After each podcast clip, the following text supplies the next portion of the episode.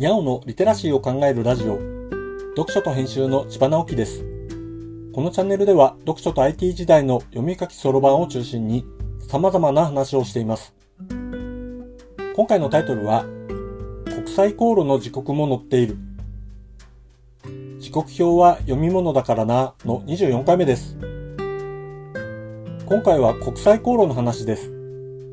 航路といったら飛行機の方を思い浮かべることが多いですよね。JTB の時刻表にはもちろん飛行機の時刻も載っています。僕が持っている1968年の10月号にも少ないながらも国内線の時刻が載っていて、沖縄が国際線扱いだったという話を、ポッドキャストの225回目に話しました。その後の時刻表には国際線もどんどん増えて、今は航空時刻もかなりのページを割いて掲載されています。飛行機も面白いのですが、そっちじゃなくて船の方を見てみます。時刻表にはフェリーの航路の時刻も載っています。これは1968年の時刻表からあるのですが、1988年の時刻表を見たら国際航路も載っていることに気づきました。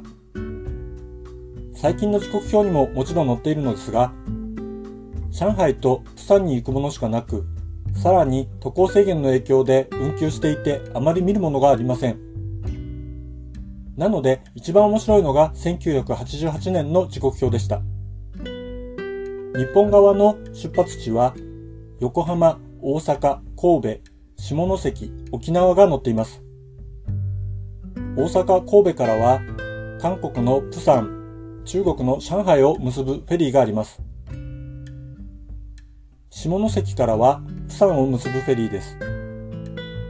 これらは最近の時刻表にも運休中でも載っています。1988年の横浜から出ている船は、ナホトカに行っていました。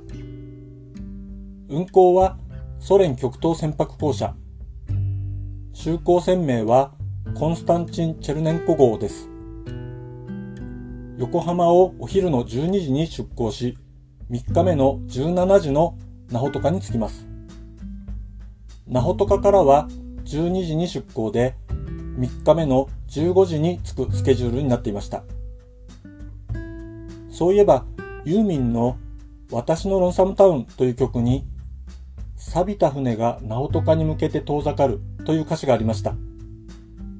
概要欄にリンクを置きますので、ぜひ聴いてみてください。横浜の港町感が出ていていいですよ。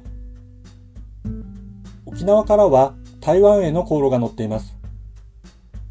那覇から宮古島、石垣島を経由して高尾とキルンを結んでいます。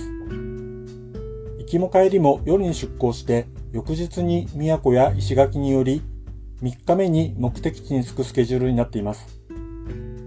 今は貨物を運ぶ航路はあるようですが、旅客を運ぶ定期航路は時刻表には載っていません。検索してみるとクルーズ船でのツアーがあるようですね。人の移動は航空便が普通の時代になったのだなぁと感じます。ただ、細かい国際航路はもっとあったようで、ググるといくつか見つけることができるのですが、残念ながら10年おきの復刻版しか手元にないので、ひょっとしたら間の時刻表に掲載があるかもしれません。機会があったらもっと調べてみようと思っています。次回は北海道の線路がショートカットしていく歴史の話をしようと思います。読書と編集では IT を特別なものではなく常識的なリテラシーとして広める活動をしています。IT リテラシーの基礎を学べるオンライン講座をやっています。詳しい内容については概要欄のリンクからまたは読書と編集と検索して、猫がトップページに出てくるホームページをご覧ください。この配信の書き起こしをノートで連載しています。概要欄にリンクがありますので、フォローいただけると嬉しいです。今日もワクワクする日でありますように。千葉直樹でした。ではまた。